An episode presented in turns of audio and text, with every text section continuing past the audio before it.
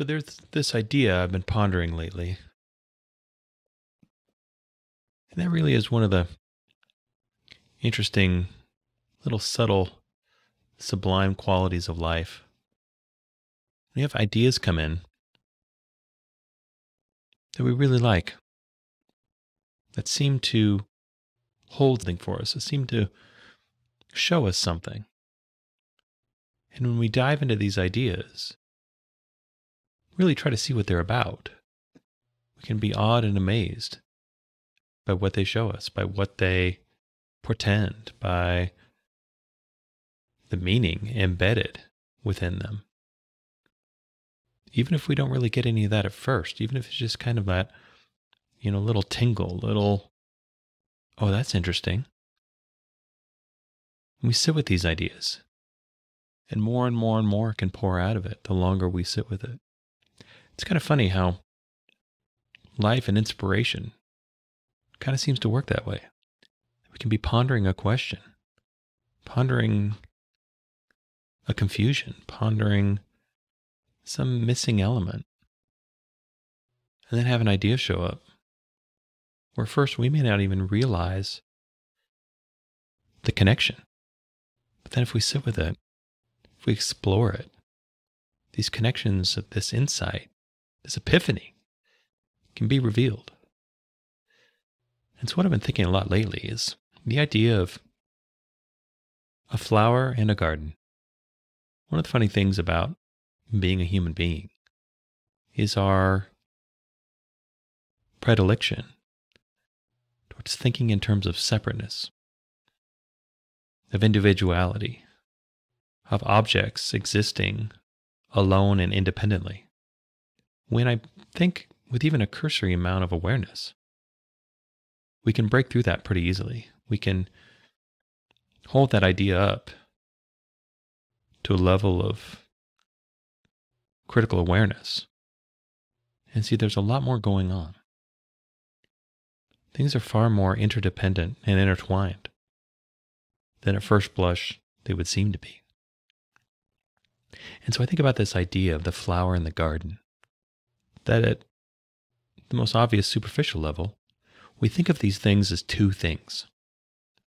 We have a garden, we put a flower in it. Or we look at the flower and we can appreciate it within the garden environment, but we're focusing on the flower. They're two things. But I think if we explore concepts like this a little deeper, I think it's hard to argue that on some level, perhaps on the deepest level, those two things are actually one thing. The flower is the garden, and the garden is the flower. That it's impossible, at a deep enough level, to separate object from environment, and vice versa, because objects are often products of their environment. An environment is a collection of objects. So what does this mean? Why is this an interesting, or why is this even a valid idea? Well, I think it's a really interesting metaphor to look at in terms of life, to look at in terms of our own lives, how we are both a flower and a garden, how we are both an individual thing as well as the aggregate of our environment. On some level, it's impossible to separate ourselves individually from the facets and effects of the environments and circumstances we find ourselves in. We're making our world as much as our world is making us. It's not one thing. It's not us and the world. It's both. So when we're going through our lives, thinking about our experience is these flowers growing towards something, displaying and expressing our own individual characteristics and beauty. It's impossible to separate that expression from the environment. To go back to our analogy, our metaphor, if we have a flower in a garden and we remove that flower, it's no longer the same garden. And we remove that flower and put it somewhere else, it's no longer the same flower. That flower will react and respond and grow according to its environment. That environment will be affected by the inclusion of this flower. And so when we look at our lives, when we look at especially creating change in our lives, but even when we really try to bring full awareness to ourselves, to our experience, we really do have to look at things as a whole. We have to look at our own ideas, attitudes, behaviors, contributions to the environment around us. An environment being everything from when and where we currently find ourselves to all of the interactions we create with the people, places, things around us. It really does end up being one continuum. Our lives are the result of not only our contribution, but the contribution of our environment around us back to us. It's out and in. It's internal and external. It's one of those truths, one of those big ideas where we realize things are a lot bigger, a lot more complicated, a lot more nuanced, a lot more involved than perhaps we would think on first blush. Because when we look at our lives, when we look at how things actually are for us, we really have to look at our involvement, our responsibility, our agency in what's happening to us, as well as the effects of what's actually going on, the influence that things around us have on us. That our life is the summation of the interplay between what's going on inside of us and what's going on outside of us. It's a symphony of internal, external, and we can influence and affect our experience by making changes, by experiencing changes on one or both sides. But when we look at things as two things actually being one, obviously that's the time where ideas like balance really come into play. That on one hand, it can be easy to have the overconfidence that we ourselves do everything and create everything that happens to us. On the other hand, especially in times of struggle or pain, it can be really easy to feel victimized by the overwhelming forces and factors around us. We feel stymied, we feel stuck, we feel in bondage by what's happening to us. Because on some level, our external is a reflection of our internal. But we can also do the opposite. We can also let the external influence us to the point where we start reflecting it internally as well. That's a really interesting idea, that no matter how much we think otherwise, we're always affected and impacted by our environment, and our environment is always affected and impacted by us.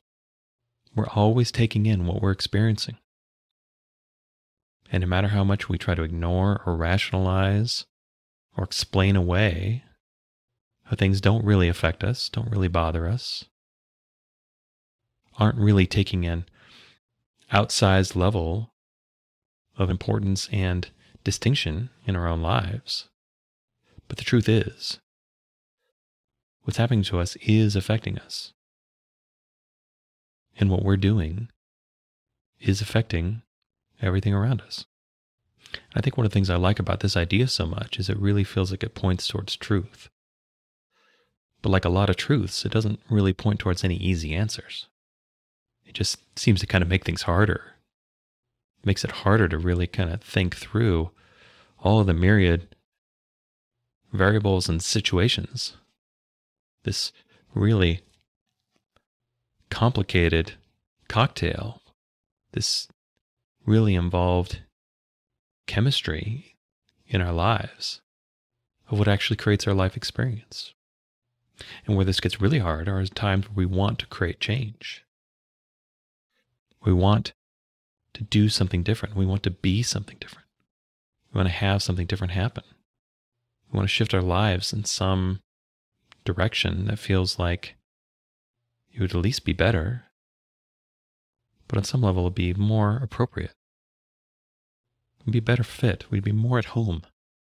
And at times where we're really endeavoring to create those kinds of outcomes, it can be really difficult not to get overwhelmed by just how much there is to manage, how much there is to think about, how much there is to be aware of. But it doesn't necessarily have to be that complicated. It doesn't necessarily have to be that involved.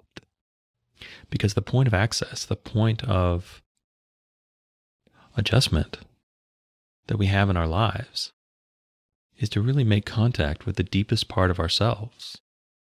Really get to know who and what we actually are on a deep level, and then act from that place. Express that nature. Find that fullness. And often just by doing that, we can witness our environment changing around us. It's kind of funny. I believe someone spends a lot of time and effort really getting to know themselves, are really honest and really truth-seeking and really striving after the questions of, who am I really? What am I really? What actually matters to me? On the deepest level I can possibly access. And when we endeavor after these questions, what we learn about ourselves, as we descend deeper and deeper, as we break through the superficial judgments and patterns, through the rote and repetitive thinking and beliefs that we've held on to for a really long time, and we actually discover something new, something more profound, something that feels more real, that feels more ancient in a way, but we're just really discovering it often for the first time. And so it feels new as well. It can feel like a breakthrough, it can feel like a great innovation. But the irony or the paradox is, we're really just discovering what we really were all along. And oftentimes that discovery takes breaking through all the false selves, all the false behaviors, all the lack of truth that we've been living from. And on that journey, we may encounter a lot of things we don't really like. We may discover we're not actually as kind and noble as we thought we were. We're absolutely not as honest as we thought we were. Because in order to maintain these false selves, there has to be a fairly significant level of deception. Deception directed towards ourselves, towards others, towards maintaining the image of the person we're trying to project.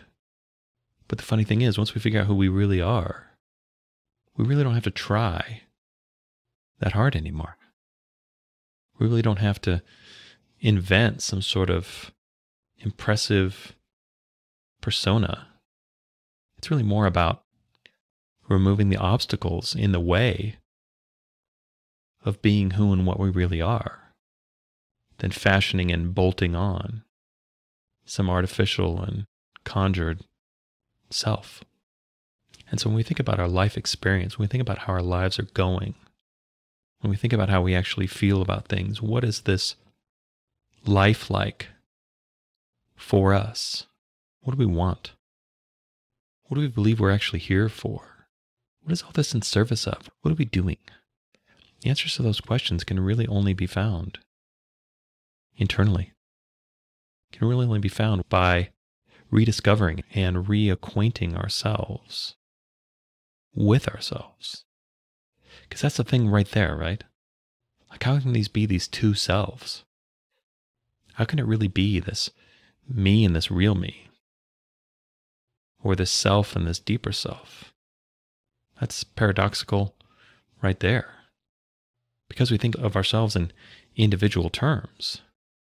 We don't really want to now split that individual into two, because, of course, we are only one. We've always only been one.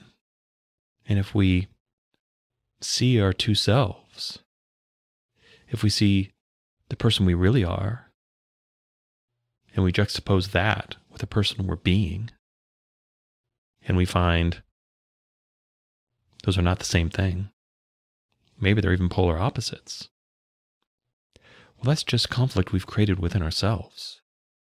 That's been a manufactured incongruence. That's us bending and shaping the spirit energy that flows through us into some completely artificial, invented self. And I think that ultimately is what leads people on any kind of spiritual journey, is to find a way to reconcile that, find a way to clean that up. Because when there's conflict between selves, when there's even the existence of multiple selves, we feel it. We know we're not existing in a way that's pure. We know there's some adulteration. We know there's some contamination in our experience because we ourselves are not united. We're fractured and aligned against ourselves. We're taking the spirit energy that flows through us and bending it and refracting it in ways to where our expression in life is modified. And we can feel it. We can feel when we're not integrated. We can feel when we're not aligned. We can feel when we're bending and modifying and adulterating the energy that flows through us. Conversely, we can feel when we're not doing that. It's my belief that's what a flow state is. That's what ecstasy and rapture are. I think you make the argument that's what enlightenment is. These are states. These are states of being in line within ourselves. These are states of being our true selves and allowing spirit energy or life, or however you want to define it, to flow through us purely, to not corrupt that energy through our own ideas of who and what we should be and what we should be doing. True, aligned, authentic expression is obvious. When we do it, we know it. When we connect with it, we can feel it. We don't have to wonder. It's not confusing. When us as the flower is really one with our garden, we bloom and express the beauty of our true selves. And we enrich our garden by doing this. We find ourselves living full, rich, beautiful lives because we're no longer dictating that our expression needs to be something other than a reflection of who we really are. Deep down on the inside, when we bring forth and bring into the world expression that starts from the beautiful golden light essence that we are on the inside and is allowed to flow freely and fully through us and out of us, that's when life gets great. That's when we feel at home. That's when we're happy. But the problem is there's no easy way to do this. There's no formula. There's no given set of circumstances that anyone can achieve that will provide this on a reliable basis. That's why chasing after anything on the outside, anything external, ultimately lets us down. If we think, I'll be whole, complete, and happy if I just have this one certain thing, if I just have this perfect partner, this perfect house, this perfect possession, this perfect experience, this perfect social media feed, whatever it is. Ultimately, when we look for our completeness outside of us only, we'll be let down. This isn't news. We've heard this story a million times. How many people do we look at? How many celebrities and billionaires do we look at and aspire after and say, if I could only have that, if I could only be that, boy, I'd really have this life thing wired. I'd finally feel good. I'd finally be good. But what do we hear over and over again? We hear from these very same people that they thought the same thing too. And once they achieved whatever they achieved, there was no there there. It wasn't enough. And it just led them on to achieve more. We have so many ideas that achieving something specific will create a specific outcome. But the linkage is not that tight. Or at the very least, it's a very simplistic way of looking at things that just doesn't seem to have any bearing in reality. Yet this is our culture. This is what we're taught. This is what we're led to believe is the promised land, what we're all looking for. More. I just need to have more. I just need to expand in some critical area of my life, and then things will be great. And so I believe this is not only wrong-headed, but it's a setback. The more we move towards these achievements that we think will fix us, the more we don't realize that we're not moving towards what we're really looking for at all. At best, this is a tangential path, and that once we achieve it, sure, we may have a few moments, maybe even a month or two, of feeling great. But then what? What now? Well, on to the next. And so in a lot of ways, these things we pursue so doggedly, so diligently, end up being kind of like drinking seawater. It may satisfy our insatiable thirst in the moment, but ultimately, it just makes us more thirsty because it's not really supporting us. It's not really giving us what we really need. Because of course not. Because it's so wildly out of balance that we can't use our outsides to fix our insides. That we can't just think, well, if I can just move into my dream home or get my dream job or move to my dream city, everything will just be golden. Because I think anyone who's really tried that will tell you that, sure, some things are better. But I'm still me. I'm still the same person doing the same things, albeit in a different place. The results kind of end up feeling the same. If that little bit of initial excitement wears off, it's more of a regression to the mean, kind of how things have always been for us. And so when we think about pursuing things that are meaningful to us, that absolutely is part of the puzzle. We're alive, we're here, we're clearly supposed to be doing things, but that's not the entire thing. The things that we're doing need to be aligned with who we really are. The things that we're doing need to be anchored to something more real than just the achievement itself. The fuel that we run on needs to come from deep inside, and our experiences need to replenish that fuel. We are the garden, we are the flower.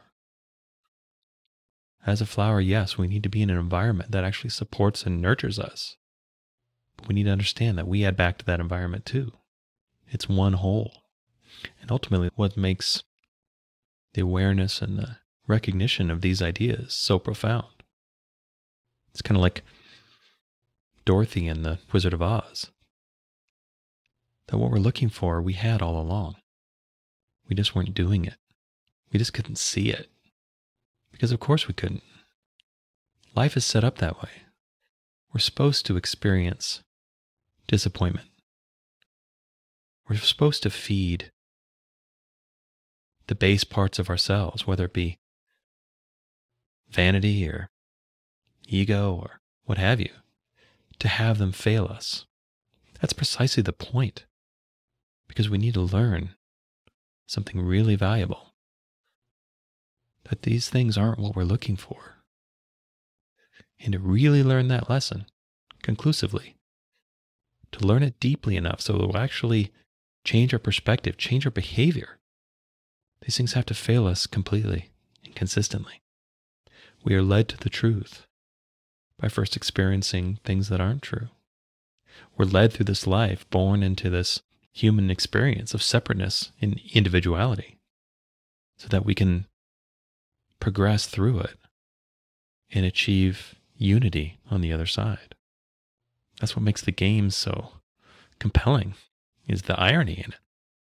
We come from a unity to experience individuality, to find a way to reclaim our unity again. It's this great game of hide and seek, where the goal that we're looking for, we already had, and we still have. It's right in front of us. It's closer than right in front of us. It's within us. And so when all these external saviors break down, as painful as it is, it's really a gift. It's really doing us the kindness of disabusing us of falsehood and leading us back towards the truth. Our job, our part, is to have the courage and the wherewithal to really be able to see this and really be able to integrate it, to take these failures and allow them to lead us back, lead us toward the truth, lead us toward what we're actually looking for, what we're actually here for, to encourage and nurture the growth that we're trying to create, not only within ourselves, but within everything around us, to take in this amazing life and give back something that adds on to it. And that's the perpetual cycle of existence. That's the garden and the flower, each nurturing and supporting and growing off of one another as one whole, one life, one being. I hope you enjoyed this episode. All episodes are given freely. If you feel inspired to give, please visit theunionpath.com/donate. If you have a question, you can contact me at theunionpath@gmail.com. Take care and all the best.